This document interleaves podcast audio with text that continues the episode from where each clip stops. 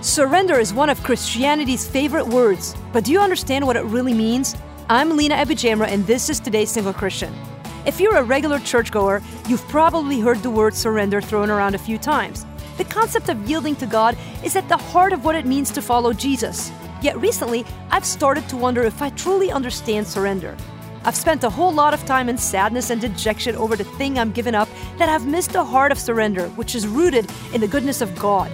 See, surrender sees that God's goodness is far better than the thing surrendered.